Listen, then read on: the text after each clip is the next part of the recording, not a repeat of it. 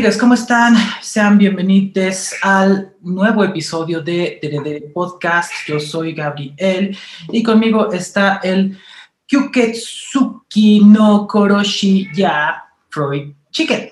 Ok, ahora cazador de vampiros y toda la cosa. Muy bien. Eso no lo espero más. No, eso sí no me lo esperaba, de hecho. ok, está bien, ese es un buen apodo para el día de hoy. Este, ya que estamos cerca de Halloween y toda esta onda. Así es, es el momento idóneo. E, esta es la mejor temporada del año, no, no sé qué piensas, a mí me lo parece. Eh, a, mi queridísima María le da risa que, que, yo me refiero a esta temporada como las fiestas, porque para mí son las fiestas. O sea, la gente creo que cuando habla de las fiestas se refiere a tal vez la Navidad y el Año Nuevo, pero, pero para mí esto es como la, panacea. Eh, aunque, por otra parte, yo le insisto a las personas en que, pues, no necesitas que sea Halloween ni Día de Muertos eh, un día en específico. Realmente eso lo vivimos todos los días. Para mí todos los días son Halloween, toda la temporada es tiempo de pensar en los muertos. Fin, pero bueno. Entonces, eh, estoy muy feliz, claramente. Pero sí, sí es un buen, un buen tema este de cazador de vampiros. Eh, hoy no hablaremos de vampiros, tal vez en algún momento podríamos hablar de vampiros o, de la muerte, creo que es algo que también nos ha eh, eh, pedido el auditorio. Tenemos felizmente todavía temas en nuestra lista de cosas pendientes.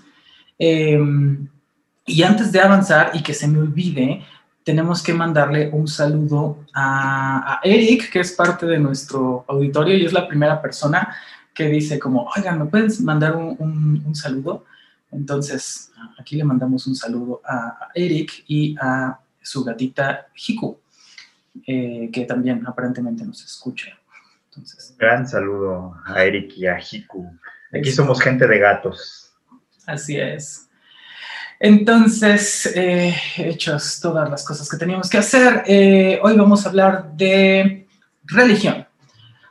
Ah, santo cielo, ¿tienes alguna religión, Freud Chicken? Pues no, creo que ya, ya no, realmente. Este, pero como la gran mayoría de la gente aquí, pues este, digamos que fui educado eh, en, el, en el, ya no sé cómo llamarle, en el contexto, en el credo, en el credo, digamos, en el credo cristiano católico. Así que si tuviera una, probablemente diría esa en parte por, por la razón esencial de que pues es la cosa que te enseñan, ¿no? Que de alguna manera en algún punto aprendes medio a seguir casi sin darte cuenta quizá. Sí, es que es interesante porque dices el, credo es difícil como que encontrar una, palabra. Eh, probablemente lo que algunas personas dirían es como la fe, pero mm. me parece que eso ya es mucho decir, ¿no? Una parte. Y parece además algo serio. Eh, creo, que ahorita, hoy otra vez va a ser día de ventilar cosas. Eh, mucho me lo estoy temiendo. Este. Se parece algo tal vez más a la cosmovisión. Mm. Porque tiene que ver con cómo configuras el mundo, cómo crees que es, qué, qué cosas pasan y un poco por qué. Porque, eh, pues bueno, en, en el mundo en el que vivimos, tal vez, tal vez desde nuestra infancia y seguramente incluso desde antes. La idea es que eh, tenemos una visión tal vez científica e informada de cómo son las cosas, pero pues la verdad es que no, que, la mayoría del tiempo somos bastante ignorantes y que aun cuando tuviéramos una visión muy informada y muy científica eh, de por qué las cosas que creemos son verdaderas, eh, de todos modos hay cosas que no sabríamos. Y de las cosas que no sabemos, ahí es donde entra entonces la religión con, con frecuencia, ¿no? Como, como con el caso de la muerte o como con el caso de la vida. Eh, también no, no sabemos exactamente, no sabemos nada de la muerte, pero tampoco sabemos nada de nuestra vida o de nuestra existencia antes de la vida, ni cuál es el sentido de estar aquí, ni por qué estamos aquí, ni quién nos hizo, o, qué, qué, demonios. Hay como que un montón de preguntas que nos rebasan y donde aparentemente es algo bueno que esté la religión o útil, eh, o, al menos recurrente, ¿no? Eh, entonces, lo, interesante es que si pensamos no como, tal vez no necesariamente como una fe, pero sí como una cosmovisión, lo que sucede es que, eh, tal como lo acabas de describir, dices, bueno, yo a lo mejor me crié con estas creencias del mundo en mayor o menor medida, pero ya no las tengo. Y eso es inquietante porque lo que sugiere es que en algún momento parece que podemos cambiar de cosmovisión.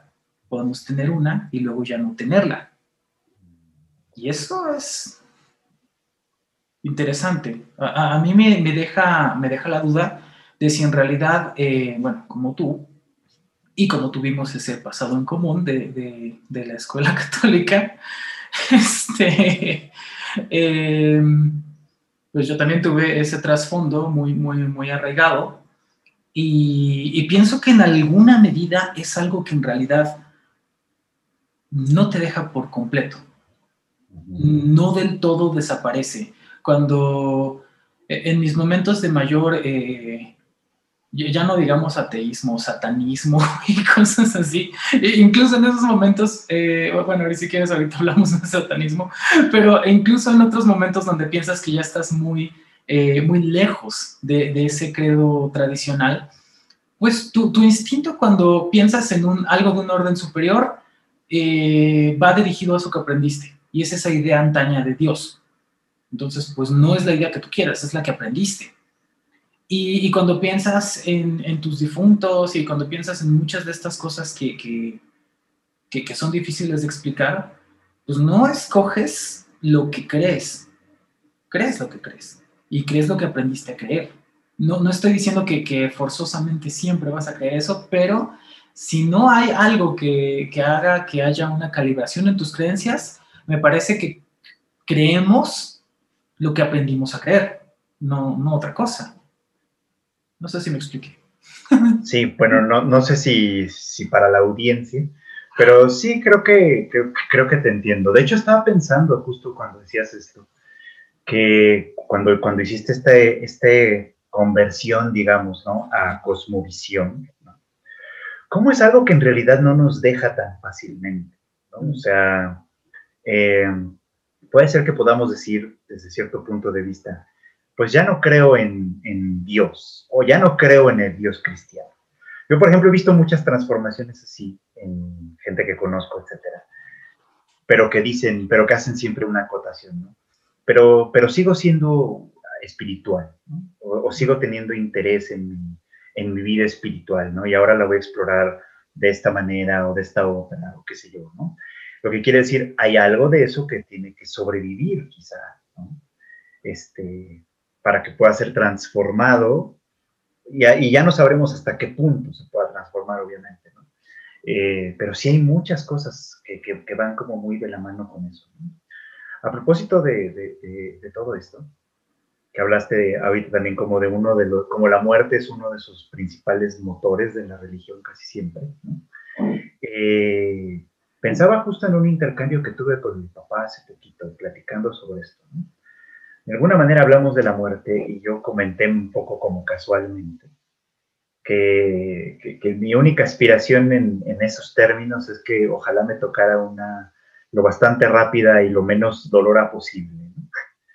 Este, y, él me dijo que de un tiempo para acá eh, ha tenido como una inclinación más religiosa que hace algunos años, este, que él no es que prefiriera enfermar y etcétera, ¿no? sino que preferiría tener el tiempo para poner en orden sus cosas desde ese punto de vista religioso. dije, ah, bueno, eso es, algo que ciertamente yo ya no había pensado, ¿no? O sea, como, como, que si piensas en esa cosmovisión que te, que te implica, que te obliga a pensar más allá de tu propia vida, si hay cosas en las que tienes que tener en cuenta eh, tienes que imaginar un mundo en el que tú ya no existes, por así decirlo. ¿Cuál es? Raro hasta cierto punto. Sí, sí, es raro porque pues el mundo siempre lo conocemos con, nosotros en él. Y sí es como eh, triste, tal, tal vez no es tan difícil pensar que que, la vida en general pues va a ser la misma con nosotros o sin nosotras o como sea, pero, pero sí es algo que hay que pensar. Y, ahorita que decías esto que, mencionaba tu papá, eh, es, curioso porque, bueno, si, si, hablamos de los pendientes con respecto a la muerte, eh, hay, algo muy padre que pasó hace unos meses. Eh, tembló, ves que tiembla, ¿no? En la Ciudad de México. Y entonces yo, yo estaba trabajando, ah, pues estaba justo aquí, en la sala. Eh, empieza a sonar la alerta sísmica con, con bastante anticipación, fue bastante exitoso esa emisión. Y pues los gatos se desconcertaron, volteo y les digo, bueno, vamos a morir. y creo, creo, probablemente mi semblante era un poco de susto. Eh, entonces tomé la transportadora y les dije como uno por uno, Frost, por favor, métete la transportadora. Se mete. Ven, ven, métete la transportadora. Todavía no estaba Tenchi. Cierro, tomo la transportadora, bajamos la escalera y, vivimos, ¿no? Y esa, esa serenidad de pronto eh, me sorprendió mucho. O sea, no, no que no me asustara, es lo que acabo de decir, pero es como, mira, no voy a dejar a mis gatos, o sea, no, no van a morir ellos si me voy a salvar yo. Este, pareciera que, que, algo, justo pensando en estos pendientes, es como, mira, hay cosas que si pensamos que, pues en realidad en cualquier momento podríamos morir o haber muerto, em, pues nos gustaría hacer o haber hecho ya, no, no dejar ciertos asuntos pendientes. Y hay cosas que, que la vida te da oportunidad de volver a hacer y es como, uff, la tengo que tomar. Y otras cosas con respecto a las que procrastinas y, y, dejas a la desidia y pues tal vez causan algún pesar, ¿no? Creo que eso es lo que me hace pensar más a mí, como una lista de cosas que hacer en vida para haber completado esas tareas. Pero algo más allá de, de mi propia existencia, Creo que no. Y, me sorprende, me sorprende que me tenga relativamente tan, tan tranquila. No lo había pensado. Sí, es que es como, como complicado, ¿no? Pensar en un, eh, en un mundo en el que en el que uno no existe. Es como, es como raro, pues. ¿no?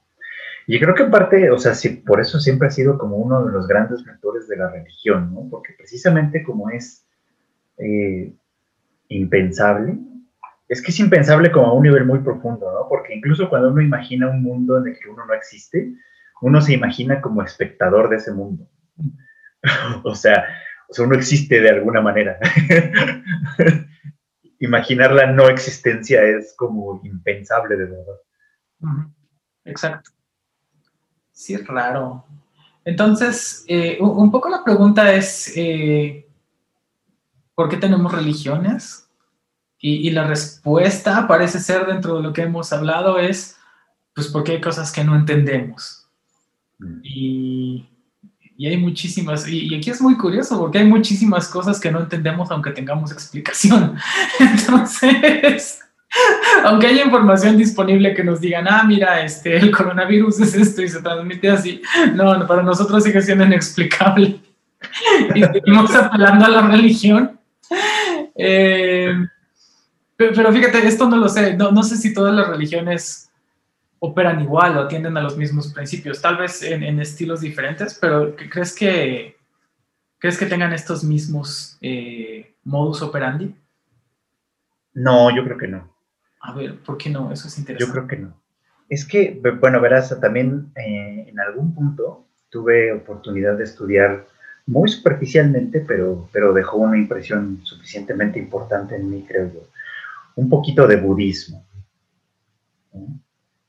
que también es una religión, que también es, eh, su propósito en general es explicar y, dar como cierta coherencia o qué sé yo a un montón de cosas que no entendemos. Y también se cifra en términos de la vida y la muerte, lo que pasa antes y después de ella, ¿no? O sea, tiene como muchas cosas. Pero una de las cosas de las que carece el budismo como, como religión es de la idea de Dios. O sea, porque Buda no es Dios. Y dice uno, bueno, pues ¿cuál es la diferencia? No? Si al final de cuentas se trata de un ser que nos excede, que nos supera, que, está más allá de nuestro entendimiento, ¿cuál es realmente su diferencia? ¿no? O sea, ¿qué, es lo que lo hace distinto de un Dios? Y es más, ¿qué es lo que lo hace distinto de un Dios como el cristiano que también tiene este tecnicismo de que en algún punto fue humano, ¿no? O sea, que, que Buda también tiene esa, esa, característica, ¿no? Este, lo que lo hace distinto es que, creo yo, al menos en su cosmovisión, lo importante, por ejemplo, no es pedirle cosas al Buda, ¿no? No es, un, no es una omnipotencia de alguna manera. Es alguien que está delante de nosotros, que está N cantidad de pasos adelante de nosotros. Y dependiendo de la secta, porque obviamente hay muchos, muchos budismos, vamos a ponerlo así, hay muchas formas de, de entender el budismo y muchos, muchas creencias alrededor de ellas en principio todas creen que todos tenemos el potencial y en algunos casos el destino de convertirnos en eso, de convertirnos en, Budas, de llegar a ese, a ese lugar. No lo hacemos porque entonces ya viene esta cosmovisión del karma, ¿no? del samsara y todas estas cosas, que para quien nos está escuchando y quizá no ha oído nunca hablar de esto o no, no lo conoce, ¿no? por ejemplo, este, el budismo viene eh, de, las religiones brahmánicas del sur de Asia, de la India y de bueno, de lo que hoy es la India y toda esta zona, ¿no? Eh, que creían en la reencarnación, o sea, creían de alguna forma en que nuestros espíritus, por así decirlo, son infinitos, quizá, ¿no? y que abandonan nuestros cuerpos cuando, cuando morimos y, y, le dan la vuelta, por así decirlo, al ciclo y reencarnan en algún otro lugar. Estas religiones contemplaban muchas posibilidades, porque uno podía reencarnar como un dios, ellos sí consideraban dioses, pero no impotentes, sino, ya sabes, los dioses un poco como animistas del bosque, de los animales, qué sé del río, etc. Este, podías reencarnar en ellos, podías reencarnar en un demonio, o podías reencarnar en un infierno y pasar una vida eh, como de castigo y tormento, y luego morir otra vez y reencarnar en otro lugar, en fin, o sea, como que era, es un ciclo así. Y, y, el avance eh, eh, que tiene el budismo como, como, como fe, como, etcétera, es que eh, Buda de alguna manera identifica algo más, dice, bueno, o sea, sí, todo esto pasa, ¿no? Le damos la vuelta al ciclo del, al ciclo del samsara, de, este mundo en el que vivimos, que tiene cielos, que tiene infiernos, que tiene este lugar, que tiene, etcétera, hasta que nos damos cuenta que podemos trascenderlo. Y entonces entramos al nirvana. Y el nirvana es literalmente la no existencia. Ya, ya no pertenecemos a esta lógica, pertenecemos a otra lógica. O no pertenecemos en absoluto a nada. Pero el chiste es que Mm, ya distintas, distintas eh, formas que fue adoptando el budismo a lo largo de sus siglos y de su evolución, hay algunos que llegaron a la conclusión de que llegaremos a eso eventualmente. Eventualmente trascenderemos esto y llegaremos a ese punto. Entonces, lo importante no es lo que pasa ahorita, ¿no? Porque lo que pasa ahorita, lo que la vida que tenemos ahorita, es consecuencia de lo que pudimos haber hecho en nuestras muchas vidas pasadas y eventualmente nos va a llevar a hacer un Buda o algo así. Creo que sí es un poco distinto, ¿no? Es distinto. Y es que, fíjate que me, dejaste pensando, no, solamente es complicado, porque aquí es como que súper afortunado que, que, tú tengas este conocimiento, yo no tenía idea. Eh, obvio, sí había escuchado algunas de las cosas, pero nunca algo articulado como lo que acabas de decir. Y si lo escuché, pues no lo recuerdo. Entonces, claramente es distinto eh, a, la cosmovisión eh, católica, apostólica y romana, que a lo mejor es la que más personas de, de las que habitamos en Latinoamérica tenemos en común. Pero parece que hasta aquí hay, hay una cuestión de cómo la religión se relaciona con el mundo más allá. Y eso es una diferencia importante, pero ahorita, que hablabas de eso, este, me, recordaste a um, Angel Beats, justo cuando hablan de, la reencarnación, me parece que eso es lo que, lo que ellos están pensando, como yo, no quiero reencarnar en una, este, barnacle, ¿qué es un barnacle? no, recuerdo. Este, pero su idea es como, es, está la incertidumbre y es tan incómodo que pues no, no queremos que, lo que sea que nos está llevando a otro lugar nos arroje a lo desconocido. Eso es suficientemente incómodo. Lo que conocemos es nuestra propia identidad, nuestra conciencia. Y que te digan, eso va a ser arrojado a otro lado que pues quién sabe cuál es, pues en sí mismo es incómodo. Y eso es eh, distinto, claramente, de las opciones eh, judeocristianas, que en aquel tiempo eran tres, ahora creo que ya nada más son dos. Si entiendo bien, ya no, ya no sigo tan de cerca las actualizaciones del catecismo de la Iglesia Católica, pero en aquel entonces sí existía el purgatorio, por ejemplo, creo que ya no existe, según me dijeron personas y entonces este, existen el cielo y, el infierno, y pues es un lugar súper chévere o, o uno súper malo, pero no hay puntos medios, ¿no? Como que vas por todo o, por nada, y, parece muy, muy drástico, número uno, y número dos, no parece que tenga tanto que ver contigo, eh, con, un desarrollo de, quién eres tú, eh, según lo, describiste y si entendí bien, tal vez no propiamente teleológico, en el sentido de que tal vez no hay una serie de estadios que tengas que ir completando para llegar a ser esta otra cosa, sino pues, sencillamente puede pasar. Y acá no, aquí sí hay una meritocracia donde tienes que ir haciendo cosas y, más para, alcanzar una meta, un, un, lugar en este caso, el de la salvación eterna, y evitar el otro, el de la condenación eterna. Entonces, son distintos, sí, por supuesto, pero sí parece que al menos un factor muy importante es qué pasa eh, después de la vida.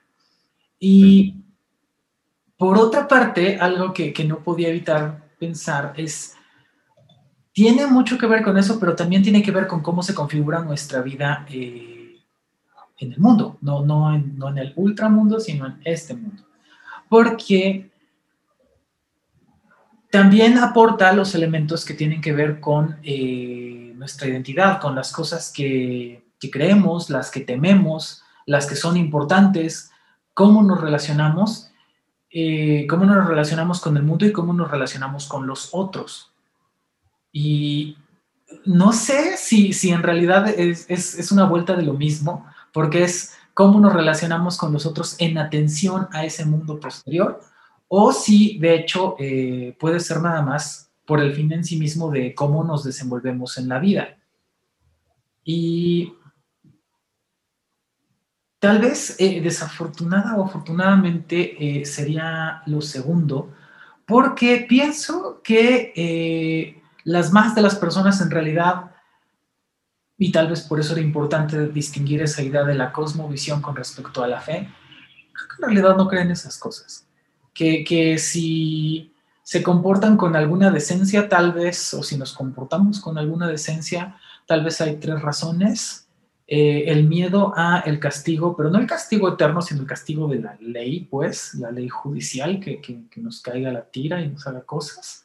Tal vez a veces le tememos a eso. La costumbre, el solo peso de la costumbre. Y en algunos casos las personas de hecho piensan que pues hay que actuar éticamente y hay que sopesar las situaciones y hay que hacer lo que es correcto, ¿no? Creo, desafortunadamente, que ese es el último, ese último caso es el que menos sucede, pero, pero no, no, no sé si, si concordarías conmigo. Yo tengo mis dudas de que la gente de verdad tenga ese temor de Dios auténtico que, implicaría la fe que nada más para terminar esta intervención, pues yo sí tenía latente y muy afianzado. Bueno, probablemente cuando nos conocimos, si lo recuerdas, pues yo tenía unos comportamientos pues bastante sociopáticos al menos, eh, que tal vez no lo evidenciaban así, pero eso no quita que no tuviera yo temor de varias cosas, ¿no? Era como, oh Dios, eh, que, que, que, yo estuviera arriesgando mucho, pues no significa que, que no temiera, eh, de hecho, las posibles consecuencias. Entonces, tal vez es nada más eso, es como, pues sí, modela, tal vez es en atención a ese mundo posterior, pero modela mucho de quiénes somos en este, en este mundo, ya sea que creamos o no, según parece. Sí, yo creo que tiene bastante, bastante que ver, ¿no? O sea, eh, estoy pensando un poquito, ¿no? Como en este, en este aspecto como, como de lo que de hacer lo que está bien, hacer lo que es correcto, ¿no? Porque es uno de los temas fundamentales, creo yo, del cristianismo en términos generales, ¿no? Que está curioso porque además, este, yo recuerdo mucho una, por ejemplo, también tuve un, familiar que en algún punto de la vida se convirtió a lo que llaman el cristianismo, como distinto del catolicismo, ¿no?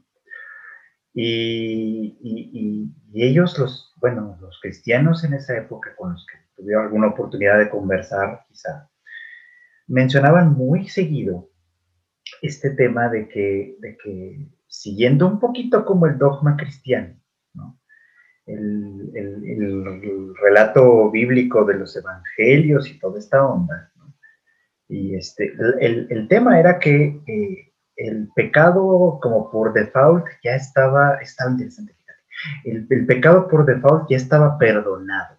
Ajá ya estaba resuelto. ¿Por qué? Hasta ya pensándolo con calma tenía sentido. Porque, o sea, decía, el catolicismo te engaña en cierto modo, ¿no? Te engaña diciéndote que tienes que actuar bien para que, se, para, para que, para que haya misericordia de Dios, para que, para que tus, tus pecados se perdonen, etc. ¿no? Y, y estos cristianos decían, no, pero a ver, espérate, espérate. O sea, según el relato evangélico, eh, Dios mismo se, sacrifica a través, de, a través de su Hijo, ¿no? hace un sacrificio, como un autosacrificio, por así decirlo, con esta idea de sacrificamos un, un, animalito o algo para agradar a Dios, bueno, se sacrifica a sí mismo para agradarse a sí mismo, para el perdón de los pecados de todo el mundo, ¿no? Así, ok, eso no tiene tanto sentido, pero... Es todo un caso, Dios, ¿no? sí, sí, sí, es como, en esos términos es todo un caso, es como muy narcisista. Yo, yo pensaba que era narcisista, no. pero, pero a ver, la lógica es que el trabajo ya se hizo, pues, ¿no? O sea, ya, ya se hizo por ti, ya no tienes que hacerlo tú, ¿no? Pero aquí va la segunda parte de su razonamiento, que es la que me parece que estaba chida, ya pensándolo con calma. Es, ya no tienes que ser bueno. Ya se trata de que seas bueno por decisión propia, ¿sabes? ah, ok, aquí, aquí es donde se pone complicado el asunto. Porque es muy idealista, es muy bonito, pero es muy idealista. En cambio, el catolicismo sí tenía este mecanismo, ¿no? Como de, pues sí, o sea, esto pasó, pero eso no te exime a ti de poder caer en el infierno, de poder ser castigado, de poder ser no sé qué. Nada más te lo hace más fácil, por así decirlo. Sí, oye, nunca, nunca había escuchado esa explicación, pero está, está chafísima, ¿no? O sea, porque pobre Jesús, entonces viene, le ponen una chinga, lo mata, resucita y pasa todo lo que pasó. Y de todos modos, nosotros tenemos que luchar por nuestra salvación cuando Él ya lo había hecho. O sea, no. ¿Qué falta de respeto es esa para con su sacrificio? Nunca lo había pensado, está padrísimo. Mira. Pues, pues esos son los, eso es lo que aprendí de los cristianos, después de pensarlo mucho además, porque en principio me sonaba como, a mí me sonaba como a huevón, ya sabes, así como ah, es, como, es como huevonada, pero no, en realidad es como, es hasta más obligatorio, ya sabes, es como de, güey, ¿de veras vas a dejar que eso haya sido en vano? O sea, o sea, neta, neta no le vas, no, no vas a ser respetuoso con ese sacrificio. si, si, recuerdas esta, esta idea de los pilares de la moralidad, eh, en realidad estoy pensando como que el motor de la eticidad, o al menos uno, es como la capacidad de sentir vergüenza. Si, si tú no tienes capacidad de sentir vergüenza porque Jesús hizo todo lo que hizo, y, a ti te vale, pues nada más andas ahí de huevón tal cual, siendo éticamente mediocre, pues, pues qué onda contigo, ¿no? Creo que eso es, eso es clave, que, que, que la gente tenga capacidad de sentir vergüenza y, no solo en un, en un, ámbito religioso. Fíjate qué planteamiento tan interesante, porque de hecho yo pienso que laicamente nuestra sociedad para funcionar tendría que apelar también a eso, a, que a, nosotras como, como, personas nos diera vergüenza faltarle a, a la sociedad o a los demás. Eh, algo que a mí me encantaría sería que a la gente le diera vergüenza andar en la calle sin cubrebocas, por ejemplo, ahorita. Que, se les ocurre que es admisible andar sin cubrebocas, corriendo con su perro, con lo que ustedes quieran, este, gritándole a una persona que está al otro lado de la banqueta, ¿no? Eso es como, o sea, ok, si tú no crees, bla, bla, bla, todo lo que quieras. Ah, un día hablemos de hablar de coronavirus. coronavirus. ah, ya hicimos eso. Ok, bueno, este, no, este, si, tú no crees o lo que sea, bueno, ok, pero tenle respeto a los demás. Y debería darte vergüenza no tener respeto por los demás.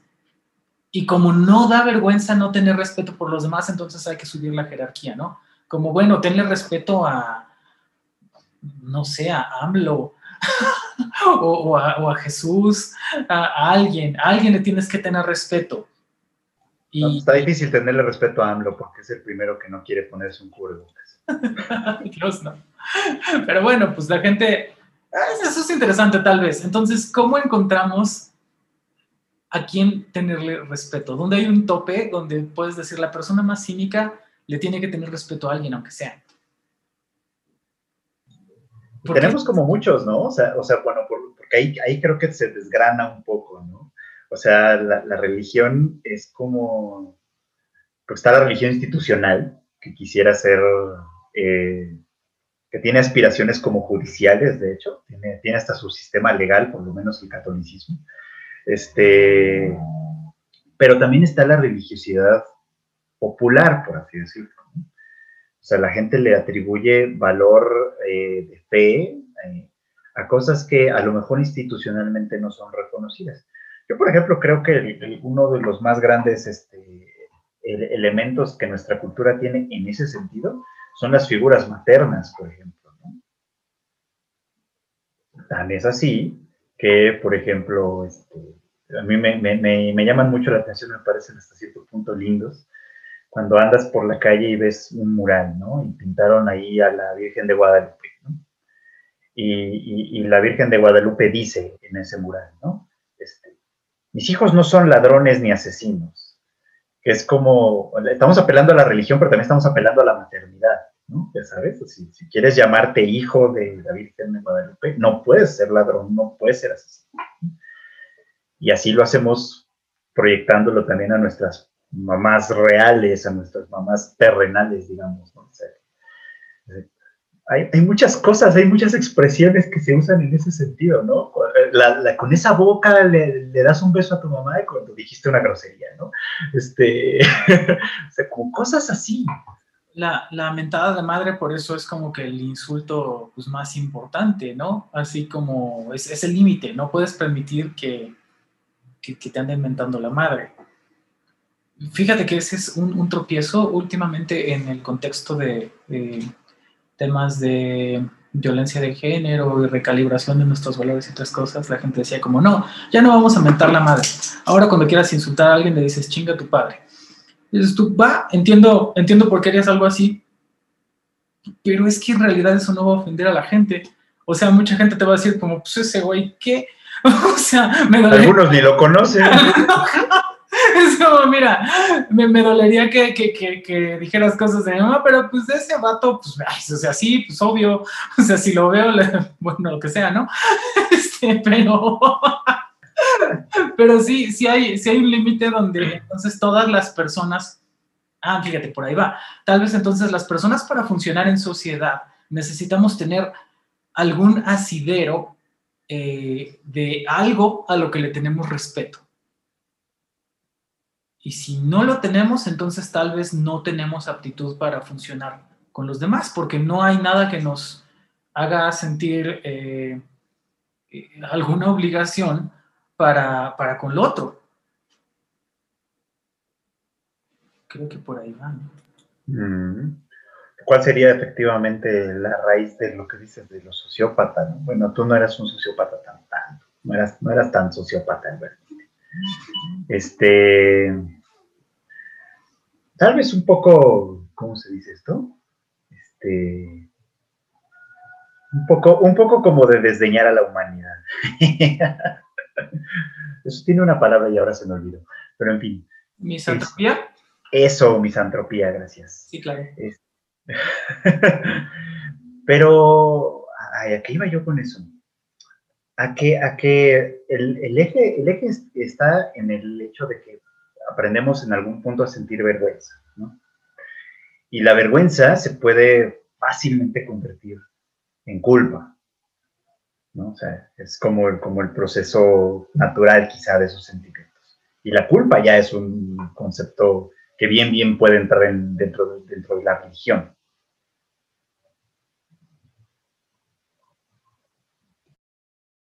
Sí, sí, y además yo creo que si esos esquemas se repiten en nuestra vida, eh, tal vez en un contexto no religioso, es algo que, lastima bastante. Eh, fíjate que yo sabía que íbamos a llegar a este punto donde íbamos a hablar de los dos peores momentos de mi vida, al menos cuando más culpa y más vergüenza he sentido, creo. Uno fue en la infancia, eh, muy, muy temprana, eh, mayormente yo era un niño muy tranquilo, o sea, no, no andaba haciendo maldades ni cosas, era como pues, mis asuntos y ya. Pero algo hice eh, mal, algo calculé mal, iba caminando por el casillo, pasillo de la casa donde vivíamos en aquel entonces y como que me atoré en la carpeta o algo así y, y la jalé accidentalmente y tiré al niño Dios que estaba ahí en su trono todo pomposo con sus ropas de niño Dios y se hizo pedazos o sea, en, mi recuerdo, o sea, como que cae y haz de cuenta que hubo una explosión así como yeso por todos lados, el yeso divino, por supuesto, pero yeso, o sea, el yeso santo y, el glitter del niño Dios por todos lados y su ropita y todo. Y, yo así como, güey, maté al niño Dios. o sea, qué puedes hacer que sea peor que eso? Me quería morir. O sea, me, quería morir, es como, no, no hay nada peor, o sea, ¿qué, puedes haber hecho que sea peor? Y, y, de ahí tengo un blackout con respecto a qué pasó después. Probablemente me reprendieron, probablemente no, no lo sé, pero sí, nunca olvidé, eso era como lo peor que podría haber pasado. Y luego, esto, esto, le, esto les divertirá bastante, supongo, a algunas personas. Un mal día teníamos un evento por ahí del 2006 tal vez, eh, y em, mi, tutora de la maestría, la, doctora Carmen Trueba Tienza, lindísima persona, eh, nos estaba acompañando. Ella era aquel entonces presidenta de la Asociación Filosófica de México y pues la habíamos llevado para que hablara y entonces era algo muy, muy bonito. Y teníamos tiempo extra porque llegamos con suficiente anticipación. Entonces fue como, ah, ¿quieren comer algo? Sí, sí, vamos. Y estaba también eh, Raimundo Morado, que en aquel entonces era presidente de la Academia Mexicana de Lógica, y, pues más gente, todo como que súper eh, bonito, ¿no? Todo, todo bien. Y entonces dijimos, pues sí, vamos a comer, que puede salir mal.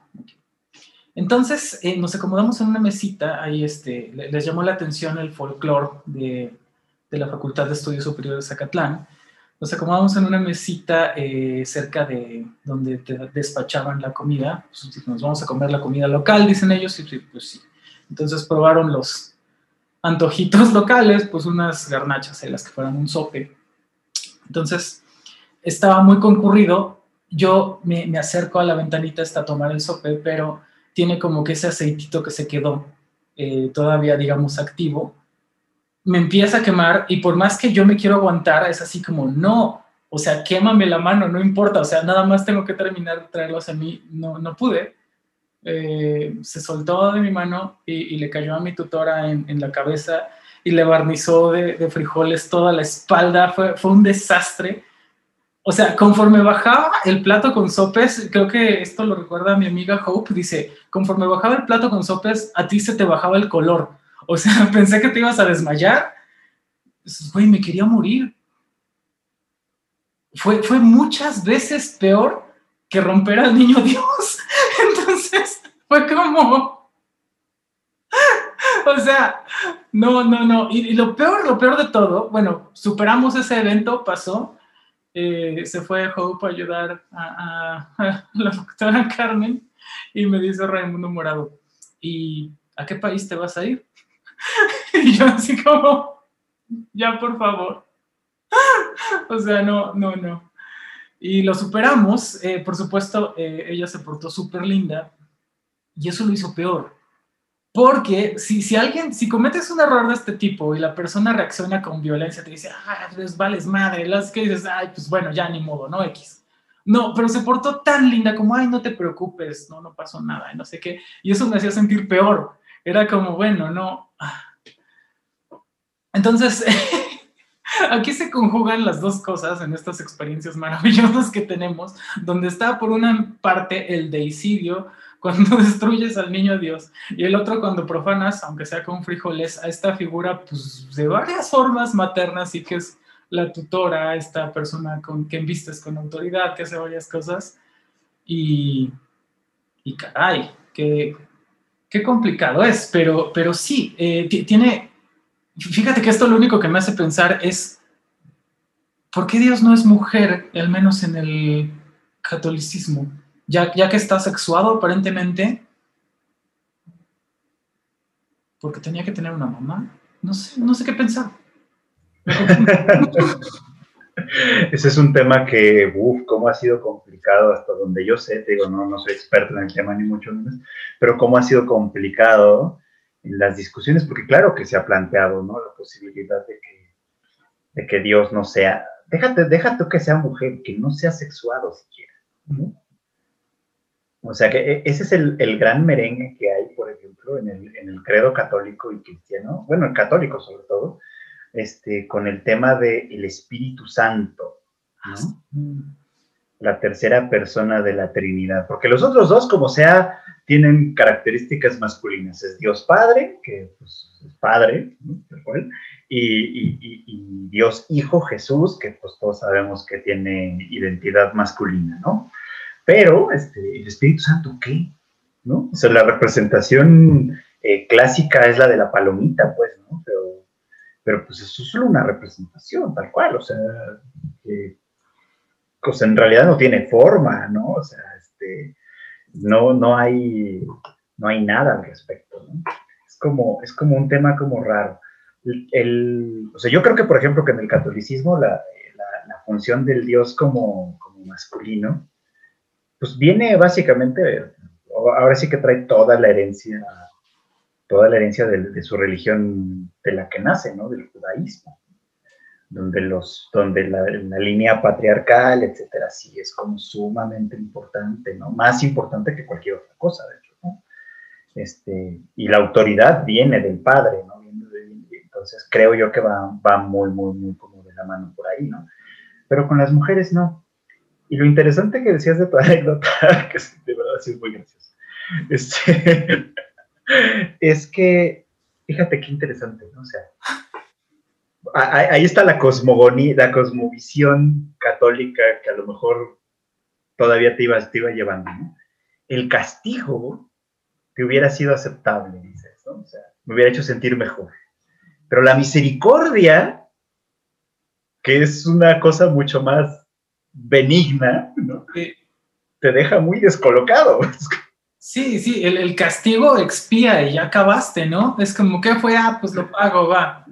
Pero la misericordia, te, la misericordia te, te destruye. Es como, ¿qué hago con esto, por Dios? Pero ese se supone que es el, el, el, el, quid del Dios cristiano, ¿no? O sea, la, misericordia, esa es una de sus... Eh, eh, de, de, hecho, esa palabra yo raras veces he escuchado en un contexto que no sea religioso. Pues sí, sí es, sí es inusual. Tengan misericordia, pues no. Eh, tal vez en los juegos de, los gladiadores, cuando iban a ejecutar a alguien y luego no, no sé, pero sí es verdad, es, inusual. Eh, en falacias lo, lo, utilizamos mucho, pero en realidad nos referimos a otra cosa, referimos a apelar a los sentimientos y pues es en realidad porque utilizamos el latinajo, ¿no? Como ad misericordiam. Pero, pero, sí, sí es este, sí están esos elementos ahí, ahí entramados de manera incómoda, con cosas que, no te dejan. Ahora, si, hablamos de, ese, de esas cosas que no te It's 22 hours. Ah, gracias, Siri, lo que sea. Este, la, fíjate que un día, eh, un día de pronto despiertas y es como, bueno, lo que te decía es, yo sí tuve esa, esa fe como muy viva y muy, que era muy importante para mí.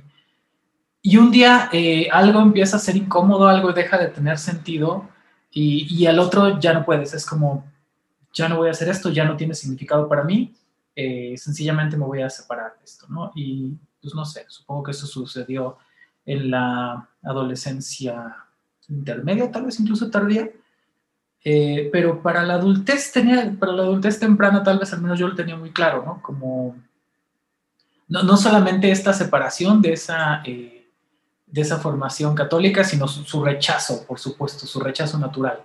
Así como no, no solamente ya no lo soy, sino que además lo odio. Entonces, algo muy interesante que, que, tal vez va, a ser muy interesante si, si, si tienes una anécdota parecida. Recuerdo un, un mal día en, un lugar lejano. Pienso que estaba en Edimburgo. Eh, y, sí, sí, sí, estaba en Edimburgo. Te voy a decir por qué. Porque me puse una borrachera tremenda. Me perdí varias horas. Este, mis hermanos me estaban buscando. fue un desastre. Finalmente llegué como pude, no tengo demasiados recuerdos. Ah, sí tengo algunos recuerdos, pero bueno, no importa, eso no es lo relevante. Lo relevante es que al otro día eh, despierto con, mi cruda intermedia, tremenda, lo que sea, y, voy a explorar, así me voy por mi cuenta. Entro a una iglesia y tenía mucho tiempo que yo no entraba a una iglesia.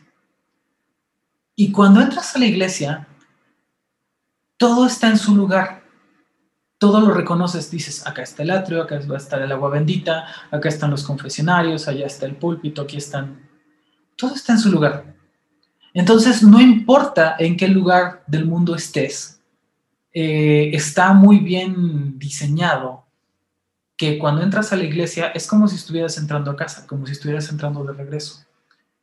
Y eso fue eh, significativo. Por supuesto, eso habla de buena planeación más que de otra cosa, pero la experiencia estética, que es a lo que me quiero referir, en realidad eh, eso no lo puede planear la gente.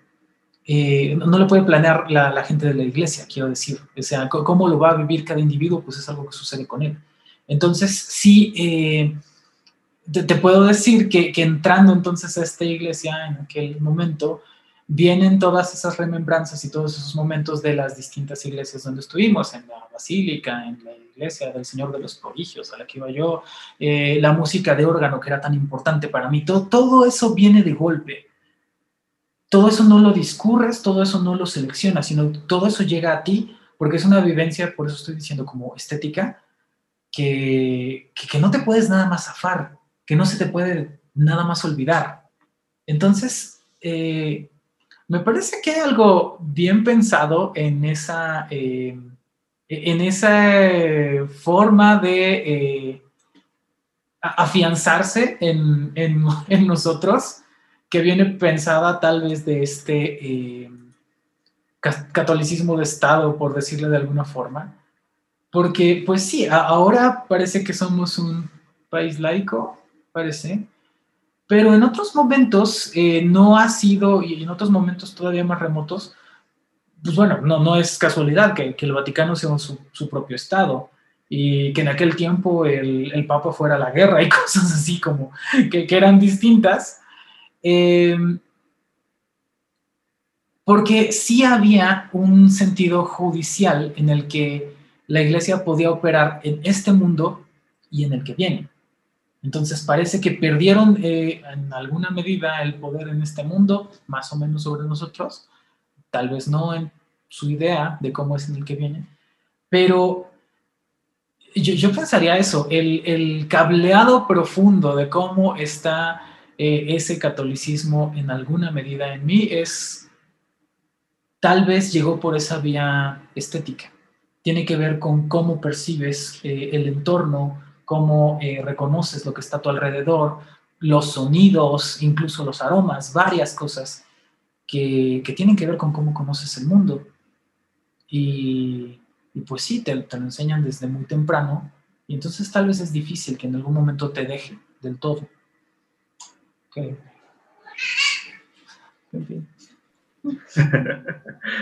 Sí, creo que tienes, tienes toda la razón. O sea, cuando conforme lo estabas escribiendo pensaba igual, ¿no? Un poquito como en las iglesias que conozco, es verdad, todas son, todas son demasiado semejantes, hasta la más, este, o al menos en su, en su distribución y en su manera de organizarse, ¿no? Siempre entras por una gran puerta y están las bancas y está todo, todo, todo en orden, tal cual dices, ¿no?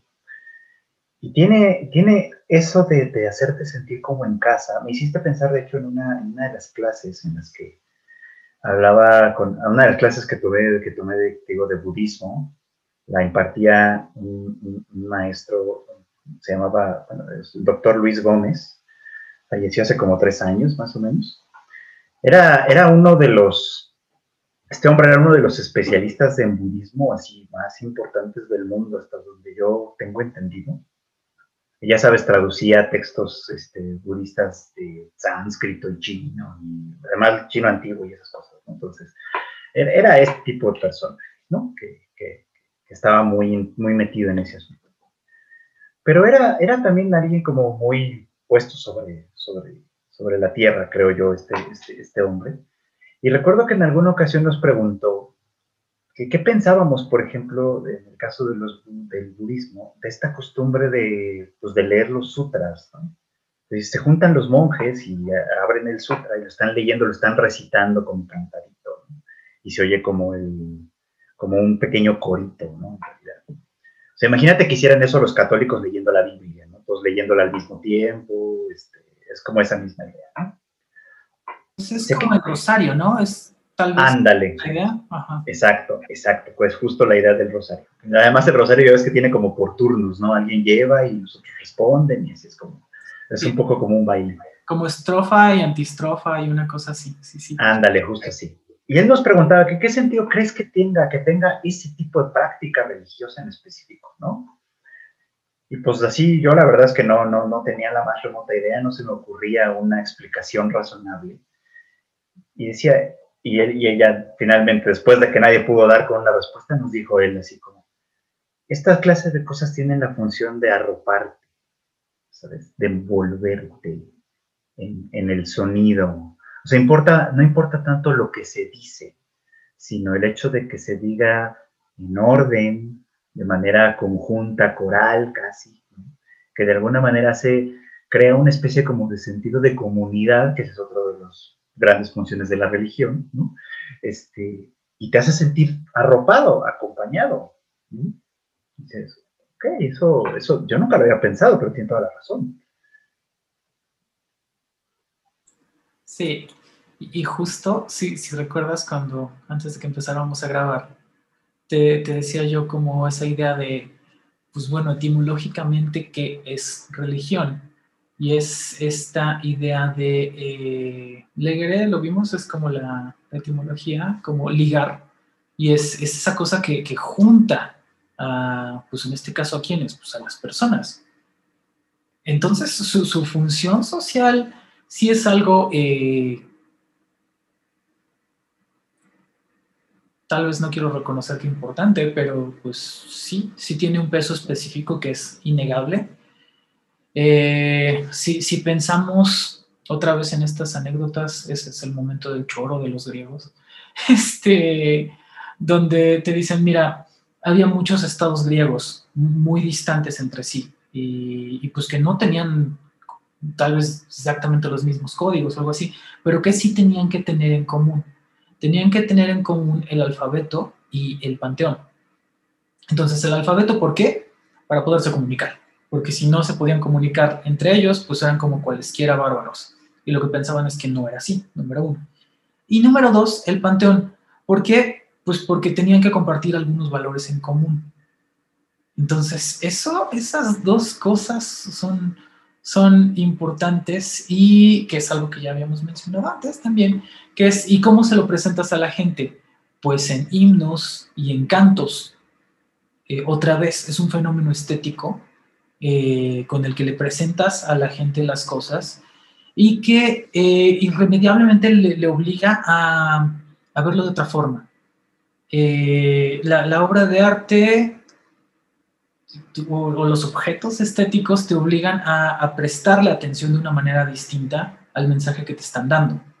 No es lo mismo que, te digan una cosa a que te la reciten, a que te la canten. Entonces, eso es, eso es muy interesante, porque sí, eh, hay, una, formación estética de alguna forma que, recibimos y que tiene que ver con, la idea que tenemos entonces de la religión en dos dos estados, ¿no? Al menos dos estadios. En la religión en cuanto a la comunidad en la que estamos y en cuanto a esas otras cosas que no entendemos, lo que tiene que ver con Dios. Y por supuesto, porque yo, yo no puedo, eh, cuando menciono música de órgano, no, no, solamente empezar a pensarlo, dispara en mi cabeza. las melodías es como todo el tiempo, suenan hasta dos al mismo tiempo, es una locura. Ahorita está sonando música de Castlevania, pero pues también tiene música de órgano, ¿no? Entonces, eh, la música de órgano, los vitrales, todas estas cosas que, tenían que ser algo muy hermoso, que, la gente más eh, menesterosa pudiese asistir y tener acceso a algo así, que no tenían en sus vidas, que nunca iban a tener en sus casas, que, a lo mejor solamente estaban entonces en la casa de Dios, porque ahí es donde está esa experiencia estética, esa experiencia de otro orden.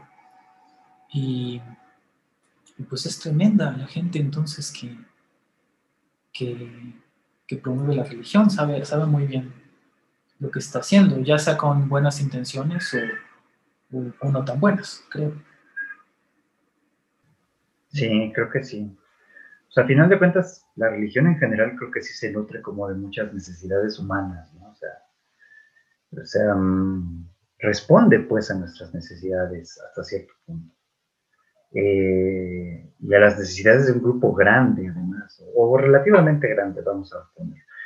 Claro que hay, hay algunas que, como, por ejemplo, me llama mucho la atención el caso de este, este hombre Chesterton, no sé si, si, lo, si lo ubicas, un escritor inglés. Este, bueno, es un tipo que se convirtió al catolicismo, o sea, este, como por voluntad propia se convirtió al catolicismo. Y, no, no, puedo repetir como su argumento realmente completo, pero, pero decía que se había convertido a esta religión en específico porque era la que, de las que conocían, la que les parecía más racional. Este, como en el sentido, o sea, decía, yo voy a creer en algo, eso es como, como, como mi predefinición. ahora, ¿en qué voy a creer yo? Es esto. Y me parece que el catolicismo es la más racional, no tanto por su credo, que creo, porque en realidad pues, la iglesia anglicana lo, comparte más o menos, ¿no? Este, sino como por su estructura. Creo que lo que le atraía era justamente que, tenía una estructura muy sólida, ¿no? Esto, todavía estamos hablando del siglo XIX, entonces era una, estructura como sumamente sólida, eh, como bien definida, que le daba integridad a un mundo que pensando por ejemplo en toda Europa y toda América, que tendería en, realidad a ser muy diverso, pero que al envasarlos todos dentro del concepto de una misma religión, más o menos, le da cierta uniformidad, cierta coherencia. Y para este hombre esto era importante, ¿no? Era importante que, hubiera una como gran comunidad humana más o menos coherente dentro de lo que cabe. Es una, razón para tener una religión, quizá. Sí, y, que en sí mismo no, no parece algo malo por sí mismo. Es como, mira, sería deseable que todas las personas pudiésemos entendernos eh, más o menos en los mismos términos, que pues tal vez no que pensemos las mismas cosas, pero que sí rechacemos eh, como impensables las mismas, eh, que, que, no hagamos unos los que otros consideran como completamente censurable. Pero es, es muy complicado, ¿no? Porque justo es, puedo estar bastante de acuerdo en eso, como que la, la Iglesia Católica ofrece un cuerpo muy, muy sólido de tradiciones, creencias, o sea, esto, en esto sí no voy a ni, ni, entrar ni tantito porque ignoro demasiado, pero tiene una base teológica muy, muy, muy robusta, que, que tiene una tradición seria de gente que se mató escribiendo y pensando y haciendo un montón de cosas que no es nada más trivial, o sea, no, no, no es nada más lo descuentas como, ay, pues sí, la señora loca del rosario, no, no, no, o sea, hay muchas cosas que tienes que estudiar antes de decir, eso son puras tonterías, ¿no? Entonces, e, eso por una parte es cierto, por otra tiene muchísimos mecanismos muy, enraizados en cómo se condujeron o cómo se condujo el desarrollo de distintas civilizaciones y cómo se desenvolvía la gente de las personas en esas civilizaciones y cómo se desenvolvieron incluso nuestras vidas. O sea, porque pues, todo es, es parte de esa tendencia. Aquí, eh, entonces, es, es interesante, eh, por supuesto, hablar de cómo las distintas religiones van a lidiar con la disidencia y si todas lo hacen igual, que, creo que la respuesta es no, y tal vez algunas lo hacen mal, y otras peor, no sé. Ah, no, no sé, se me ocurre decirlo obvio, que es eh, lo, que tanto temí yo por, mucho tiempo, eh, conociendo mi vida eh, mental, tal, tal vez, mira, tal vez por eso piensas que no era yo una persona tan complicada, pero es que no tenías acceso a mi vida mental y a las cosas que me atormentaban cuando nos conocimos. Y por supuesto, entre las cosas que me atormentaban era, yo tengo estos pensamientos que, que, que son disidentes, que transgreden lo que debería yo de pensar y por los cuales tengo por cierto que me debería del infierno. No, no me cabe la menor duda, llevo años estudiándolo, tengo un compendio de, de, de, citas y ubicado dónde, dónde he fallado yo a los 12, 13 años. Entonces, eh, difícil era en aquel entonces la vida mental. Eh, vaya, ¿cómo, ¿cómo, puedes lidiar con la disidencia cuando eh, el disidente sigue siendo parte de tu comunidad? Pues fácil, lo, lo, llenas de culpa y lo mandas al infierno. Pero cuando el disidente no es parte de lo que es, de lo que eres tú, cuando es alguien distinto, creo que ahí está el problema. Creo que ahí está el problema justo con, con este personaje también, Chesterton. Es, es como, mira, mientras todos pensemos cosas más o menos parecidas, pues unos van a sufrir más y otros tal vez menos, pero más o menos nos vamos a entender, pero cómo vamos a enfrentar distintos paradigmas, creo que ahí es donde, donde va a ser complicado. Sí, por eso es que a final de cuentas, por más esfuerzos que, que toma una religión expansiva, por ejemplo, como el catolicismo, este, pues a final de cuentas va tomando forma en cada lugar, ¿no? Creo yo que eso es algo muy, muy curioso, ¿no? Alguna vez tuve oportunidad de leer los, eh, un, poema escrito por, por, por, algún católico japonés, ¿no? No me acuerdo ahora el nombre, me llamó la atención, de hecho, porque el, tema con el catolicismo, con el cristianismo y catolicismo en Japón, es que allá, por ejemplo, durante un tiempo fue prohibido. O sea, fue una religión, una religión prohibida literalmente. Este, porque los cristianos llegaron como, como, llegaron a todos lados, ¿no? Y al principio comerciaron con los líderes, con los, con los líderes samurái, ¿no? Y les vendieron armas y un desmadre, ¿no? Para, para acabar pronto, ¿no? Y cuando, y cuando una guerra intestina se resolvió en favor de eh, un clan en particular, este clan en particular dijo, este, no, mira, ¿sabes qué? O sea, sí estuvo chido y todo, pero estos vatos representan un riesgo, entonces a partir de ahora se prohíbe esta religión, ¿no? Y los expulsó a todos y bla, bla, bla. Eso no quiere decir que se haya muerto. La religión siguió existiendo en Japón todavía durante mucho tiempo, ¿no? La cuestión es que al estar desconectada de la, de la fuente original, que era pues, el, bueno, que el, catolicismo romano, al estar desconectada de esa jerarquía, pues adoptó una forma muy local.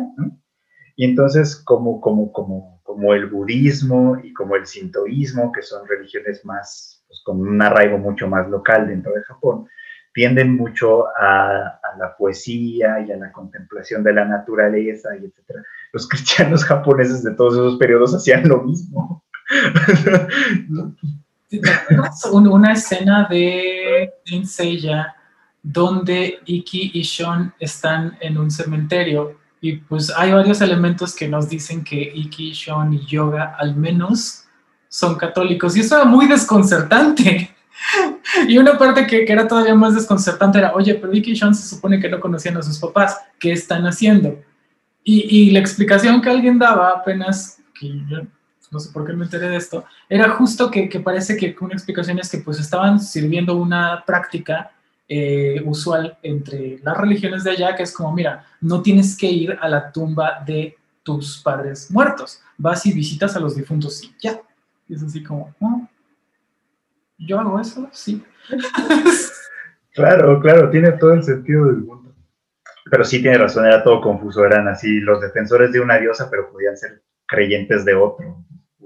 Ok, supongo que está bien. que de hecho en, en, Japón eso no es tan raro, pues, o sea, por ejemplo, hablé de estas dos religiones, el sintoísmo y el budismo, por ejemplo, que tienen gran arraigo, ¿no? Pero a diferencia del catolicismo, que por ejemplo tiende a ser excluyente, crees en nosotros y no puedes creer en ninguna otra cosa, este, estas dos no son, no son excluyentes entre sí. O sea, pueden ser hasta complementarias. Precisamente por el hecho de que como el budismo piensa en un universo, por así decirlo, mucho más lejano que el que nos comprende a nosotros, ¿no? Y el sintoísmo es una religión muy terrenal hasta cierto punto, O sea, los dioses son los dioses de la montaña, los dioses del sol, los dioses de qué sé yo, y pues todos esos están integrados dentro de nuestro universo, pues bien pueden convivir, ¿no? Son como distintas, distintos estadios de, un mismo macro universo, qué sé yo. ¿no? Pero en fin, o sea, sí creo que, por ejemplo, que, que esta aspiración de unificar a una gran parte de la población dentro de, dentro de un mismo contexto, cosmovisión, etcétera, eh, amparado por la religión, pues al final de cuentas es un espejismo, ¿no? O sea, la religión, incluso si se implanta este, eh, como bien en un lugar determinado, va a tomar la forma que pueda tomar. Sí. Lo cual no es muy divino, es más bien muy humano. Sí, sí, sí, los, los procesos de sincretismo de las prácticas religiosas en nuestro país, ¿no? Y en América Latina, como que hay todas estas variantes, sí católicas, pero adaptadas a, varias cosas. Y pues eso es innegable. Fíjate que ahorita que hablabas de, conjugar dos religiones que tal vez son complementarias, te tengo una, una pregunta. ¿Qué, ¿Qué, le contestaste a la gente del INEGI sí, sí les contestaste. Cuando te preguntaron que si tienes alguna religión. Creo que les contesté que no tenía religión. ¿Y qué pasa? Estoy muy seguro. ¿Qué pasa cuando contestas eso? ¿Nada? ¿Todo sigue? Sí, no pasó, no pasó absolutamente nada, por lo menos no con quien me vino a entrevistar, que es que además fue muy raro. O sea, porque, porque lo del INEGI empezó más o menos por cuando empezó el tema de la pandemia. ¿no? Yo regresé de Japón y los primeros 14 días, literal, sí no salí para nada, pero, pero absolutamente para nada. Y en esos 14 días vinieron. Entonces, este, les dije, ¿no? Tal cual, no, pues es que acabo de regresar del extranjero y estoy, estoy aquí encerrado. Y entonces me entrevistaron por el interfón. Nunca, ni siquiera me vieron la cara. Así como, como completamente, este, eh, impersonal, por así decirlo, ¿no? Fue como muy chistoso. No, no es cierto, no me, no me entrevistaron por el interfón, me entrevistaron por teléfono. Por el interfón me pidieron mi teléfono. Y luego me llamaron por teléfono. Qué horror las llamadas telefónicas, pero fíjate que te, lo pregunto porque sí, sí es interesante que, de pronto llegue gente del gobierno o de los datos que van para el Estado y te pregunten cosas de ti. Y, que pareciera que no hacen mucho clic con, pues, con quiénes somos en la actualidad. La, primera es esta pregunta súper chistosa de quién es el jefe de familia, ¿no? Y yo digo, ¿qué? Digo, ¿qué quieres decir? O sea, pues aquí mandan los gatos, ¿no? O sea, como, no sé, supongo que soy yo, pero no, no soy jefe de nadie, ¿no?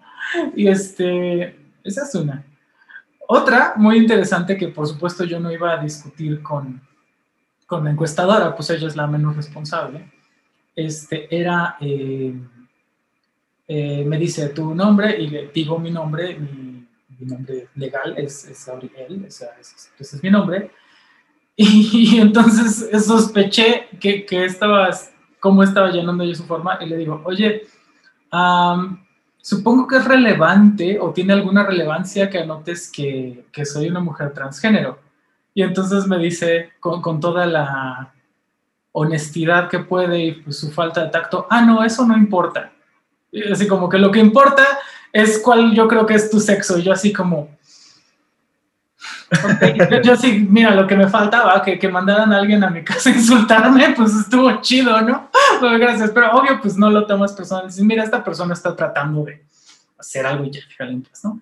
Pero las cosas se complicaron mucho para ella porque, este, pregunta como, bueno, ¿y cuál es este, su religión?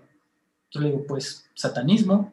O sea, digo, pienso que eso es más una orientación ética, pero pues, si, si hay algo que es una religión, pues supongo que eso.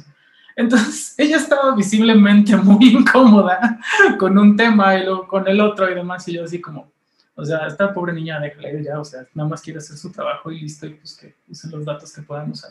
Pero mi punto es este, llama la atención que, que, en un censo del Estado te, te digan, eh, es más importante saber tu religión que tu eh, identidad de género o, o, si eres una persona de tales o cuales características, eso no es tema. Sigue siendo muy importante el tema de la religión, por una parte. Y por otra, eh, con, con, respecto a la idea de tener religiones complementarias, yo decía, bueno, no, no que hay fundamentalmente dos tipos de satanismo, como que el satanismo, digamos, teológico, que pues es básicamente ser católico, nada más estar del otro bando, este, lo cual no tiene mucho sentido, este, si entiendes lo que es el católico. Entonces, y, y el satanismo laveiano, que es más bien una postura ética, ¿no? Y que pues es bastante aceptable, que dices, mira, cuando lees esto, en realidad es un libro que te dice que pues, tienes que tener respeto por los demás y por los animales, y hay varias cosas bastante, bastante constructivas que ver en el satanismo laveiano. Este, entonces eso es más bien lo que yo estaba contestando, pero pienso que ahora, si, si, si sigo con vida para el siguiente censo, tal vez diga, ah, pues tengo dos religiones complementarias. Por una parte está el satanismo y por otra en este hogar nos protege nuestra madre Lilith, con todo lo vergonzoso que es decir que eres testigo de Lilith, o lo vergonzoso en general decir que eres parte del fandom de Evangelion, este, sobre todo por sus conductas, no, no por algo intrínseco a Evangelion, por supuesto, pero pues sí, o sea, como nuestra idea un poco es como hay algo eh, con respecto a lo cual quisiéramos estar al amparo, y es esta, esta, esta imagen que dabas, ¿no? De los cantos, algo que nos arropa. Eh, salir y ver que, pues, que, aquí estuvo Lilith cuidando la casa, una cosa por el estilo, o que David Bowie nos observa desde las estrellas, ¿no? Algo así nos, gustaría creer antes que, que pensar que estamos completamente a la deriva. Entonces creo que eso nos regresa al primer punto. Sí. O sea, eso está bien, pues, o sea, a final de cuentas, eso es una de esas cosas que creo que están chidas, de creer en algo, de tener fe en algo creo que está chido, que, o sea, quien de veras tiene, tiene ese sentimiento, creo que está padre, ¿no? De, poder confiar en algo. Incluso esta, esta cosa medio extraña, ¿no? De, confiar, incluso hasta que, confiar que todo está planeado, incluso lo malo. Da como cierta paz, creo yo. O sea, en cierto modo hasta lo envidio cuando, cuando, sé de alguien que, puede ver de esa manera, ¿no? Porque es como, pues sí, es que estaría súper bien. O sea, en cierto modo te, aligera te aligera la carga, te alivia un poco la ansiedad de la incertidumbre. Este, o sea, si nos quedáramos, aunque fuera solo con eso, no estaría nada mal. Sí, sí, sí, sí. El, tema, supongo, es si te da esa paz, pues adelante, ¿no? Eh, porque aparentemente es algo que vamos a buscar de una forma u otra. Tal vez ya no suscribiendo una religión u otra, pero como dices tú bien, algún tipo de espiritualidad, alguna disciplina emocional al menos, algo que te dé tranquilidad y, que se parece en algo a la religión. Eh, bueno, creo que cubrimos ya casi todos los puntos que teníamos, algo que se me está olvidando, algo. Eh, fíjate que tengo una, pregunta, tal vez, eh, tal vez nos dé para algunas anécdotas chistosas. ¿Cómo fue que llegaste a, la escuela católica? ¿Y qué secuelas crees que tuvo para tu vida? Tuvo varias, de hecho. Llegué a esa escuela porque yo iba en una, en una escuela vecina, ¿te acuerdas? Que había, había una, una escuela... Eh, ¿Cómo? El Ovalle, el Ese. Esa. Además estaba súper cerca de mi casa, ustedes iban como que junto. Sí, sí, sí. Sí, exactamente. O sea, a esa escuela iba yo este, en la primaria, en la primaria. Y ahí llegué, además, porque también quedaba lejísimos de mi casa. Y ahí llegué porque no sé muy bien cómo estuvo la triangulación, pero una prima mayor que yo iba en esa escuela y estaba como muy bien recomendada y no sé qué. El problema era que, la secundaria no tenía como el mismo prestigio. Entonces era muy común que los egresados de la primaria de Lovalle dieran el salto al, a la escuela religiosa en la que en la que nos conocimos, que también está por ahí, eh, etcétera, ¿no? Que tenía un poquito más como de, como de prestigio. Pero la verdad es que era, al menos en secundaria, porque en la primaria sí era otro tema. Pero también tenían una manera de hacer las cosas bien diferentes. o sea, a mí sí me acuerdo que me costó un poco como de trabajo el, proceso. Este, y, y, tuvo varios impactos, porque, por ejemplo, eh, ya ves que esta escuela, además, pues como muchas escuelas católicas, sí se dan como la libertad de, dedicar un tiempo para enseñarte pues, la religión, tal cual. Este, tuvimos profesores muy malos en ese sentido, creo yo. La mayoría eran antipedagógicos o aburridos. Este, ni siquiera era así como para decir, bueno, pues al menos estamos aprendiendo algo que podría ser medianamente interesante. Pero por alguna razón, para a, mí personalmente sí llegó a interesarme lo suficiente y durante mucho tiempo, eh, por ejemplo, anduve haciendo actividades con la iglesia de mi colonia, pues, conocí un montón de gente, estuvo bastante bien dentro de lo que cabe. Eh, la naturaleza nerd, pues siempre la he tenido, entonces estudié mucho sobre el tema, entonces hay muchas cosas que recuerdo muy bien. este, eh, o sea, si me dijeran, ah, pues así, vamos a hablar de el Génesis o del Pentateuco, pues vamos a hablar de eso, porque me medio me acuerdo, ¿no? De, de, varias cosas que pasan ahí, que tienen, que tienen que ver con otras cosas que vienen después. En fin, o sea, tengo un montón de información al respecto, lo cual está padre. Ahora es como, no me sobra en absoluto, está chido. Este, y, y, me sirvió incluso cuando me interesé por aprender un poquito más sobre budismo y etcétera, porque como sé, ya tenía algunas bases de dónde partir, ya estaba tan en frío. Y la verdad es que estuvo bien dentro de lo que cabe. Además te conocí a ti, lo cual estuvo chido. Sí tenía ciertas nociones de que, de que, de que tu manera de pensar o de enfrentarte como al mundo era un poco diferente del usual y eso la verdad es que me parecía atractivo. Porque yo creo que por eso era en parte así como que me sintiera tan impelido a seguirte, etcétera. Pues mira, ah, son varias cosas. O sea, si hablamos del, del prestigio de esa escuela, dices, güey, el prestigio que les precediera que te hacían cortar el pasto con un corta uñas. O sea, no. Y entonces tus, nuestros papás, ahí, ahí hay que mandarlos. no mames. O sea, eso y otros castigos físicos, ¿no? Que si ibas a sostener unas cubetas con agua, con los brazos extendidos haciendo un Cristo, o que si te iban a aventar un compás, eh, te, iban a parar abajo de las canastas de baloncesto, iban a aventar un compás para que te cayera en la cabeza y tú así como... Creo que nunca vimos una estupidez así suceder, pero... Esas no. Esas, no. Porque creo que esas eran las del pasado. O sea, como que se, se, fueron aligerando con el tiempo y a nosotros nos tocó la época de cortar el pasto con corta uña. O sea, es una tarea inútil, pero, pero desgastante, ¿no? Nos tocó también el castigo que a mí siempre se me hizo peculiar de poner a la gente a armar rompecabezas toda la perra tarde.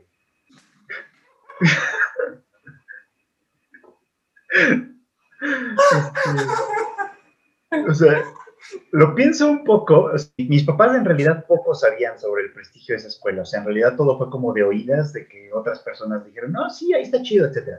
Pero recuerdo que había algunos estudiantes con nosotros que sus papás habían ido a esa escuela, Y que de hecho esa era como la referencia, la referencia era tal cual, a mí me, fue, a mí me, a mí me funcionó, pues tiene que funcionar al squinkle, ¿no? Por supuesto.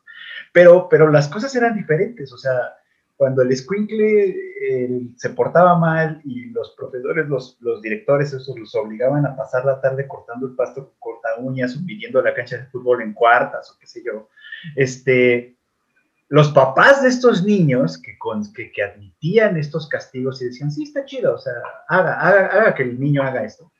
Incluso ellos decían, y a ti te está yendo leve, porque en mis tiempos, ¿no? Y eran cosas súper violentas. Sí, sí, lo que salga bien igual que yo. así.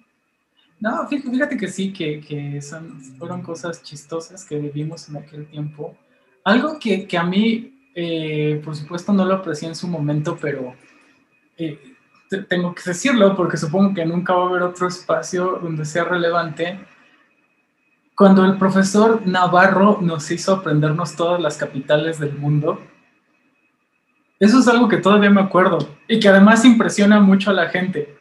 Que, te dicen un país y tú, ah, sí, la capital es tal, y, todo el mundo así como, ¿cómo sabes eso? ¿Que no todos lo saben?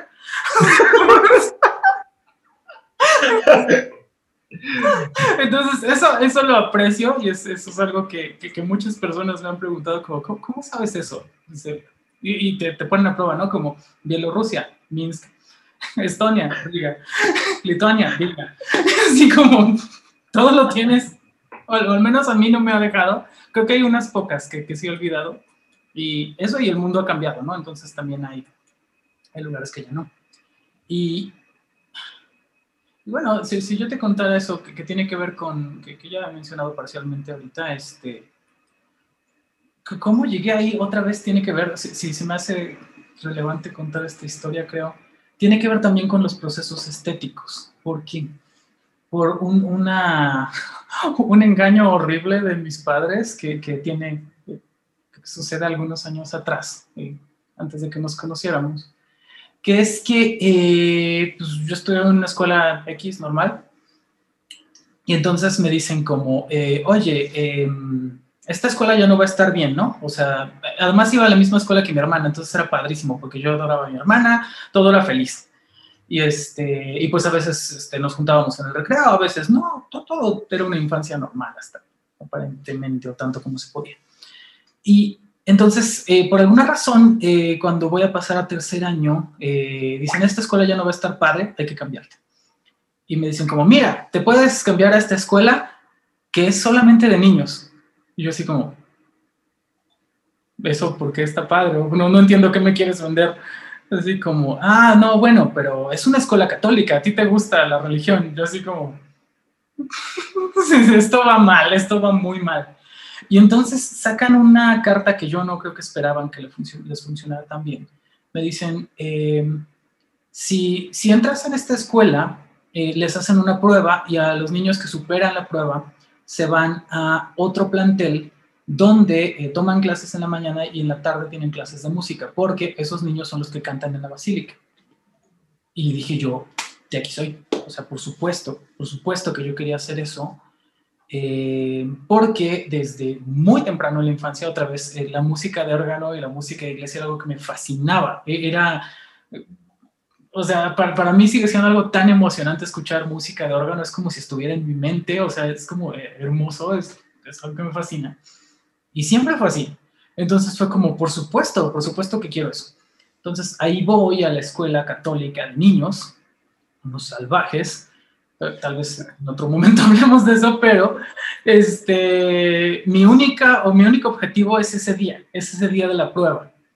Y, pues lo hago y por supuesto lo hago extraordinario y por supuesto que me quedo, a nadie le queda la menor duda. Entonces, lo logré.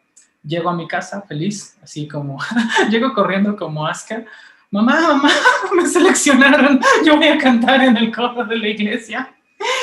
Y, este, y mi mamá estaba con vida, no como la mamá de Aska, pero me dice mi mamá, no, no, no vas a ir. Y yo así como... Entonces yo pero ¿por qué? Y entonces, eh, bueno, lo habla con tu papá. Y yo sé que si lo hablo con tu papá es la misma mamada. Es como, no importa otra vez. Es como, o sea, ya, ya sabía que era caso perdido. Y fue algo muy triste y que me marcó por muchísimos, muchísimos años. Eh, que, que, no respetaran esa, esa promesa, no fue algo que no pude hacer y pues ya me quedé ahí, ¿no?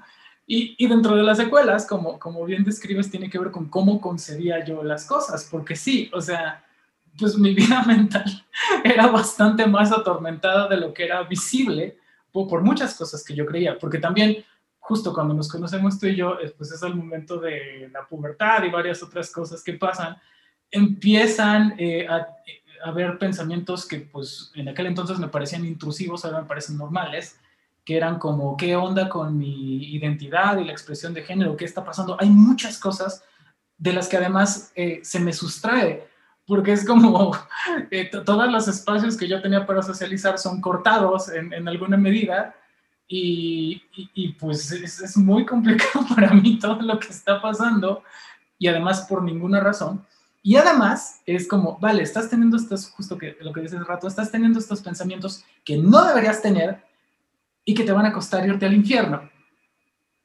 Entonces, es mucho para lo que tiene que lidiar un, un, niño de 12 años, creo, 11, no sé cuántos años teníamos, pero era como, era complicado. Entonces, eh, creo que ahora entiendo tal vez eso, eso de peculiar que podría haber tenido yo. Eh, y pues, ¿qué secuelas tuvo? Pues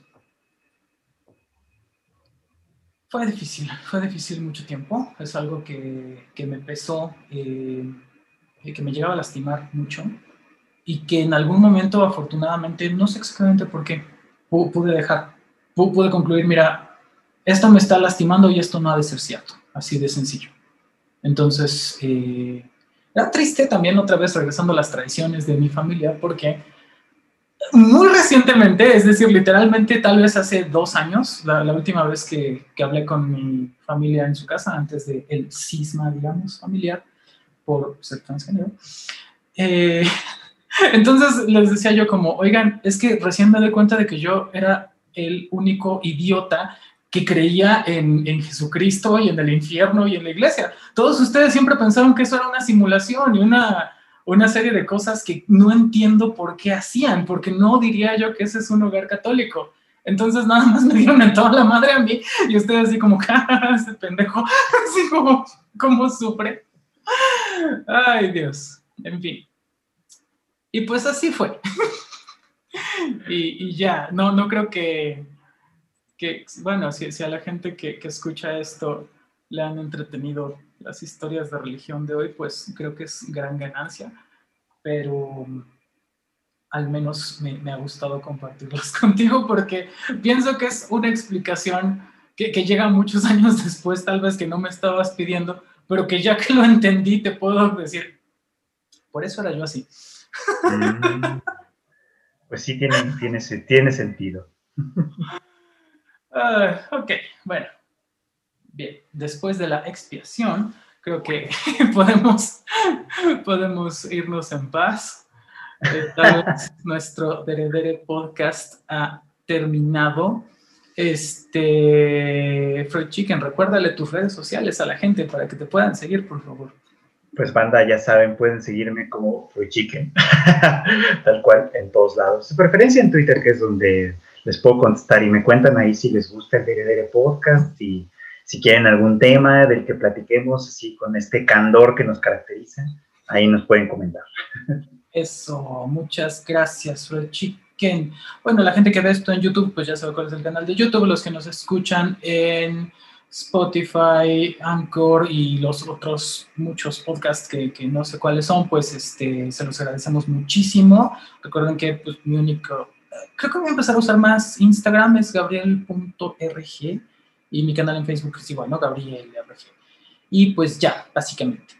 Entonces, este, pues nada, muchas, muchas, muchas gracias a las personas que nos han escuchado, gracias a Lilith por cuidar de nosotros, este, gracias a ti, Fred Chicken, por, por tanto, no sé. Muchas gracias también. gracias, cuídense, gente, bye. Bye.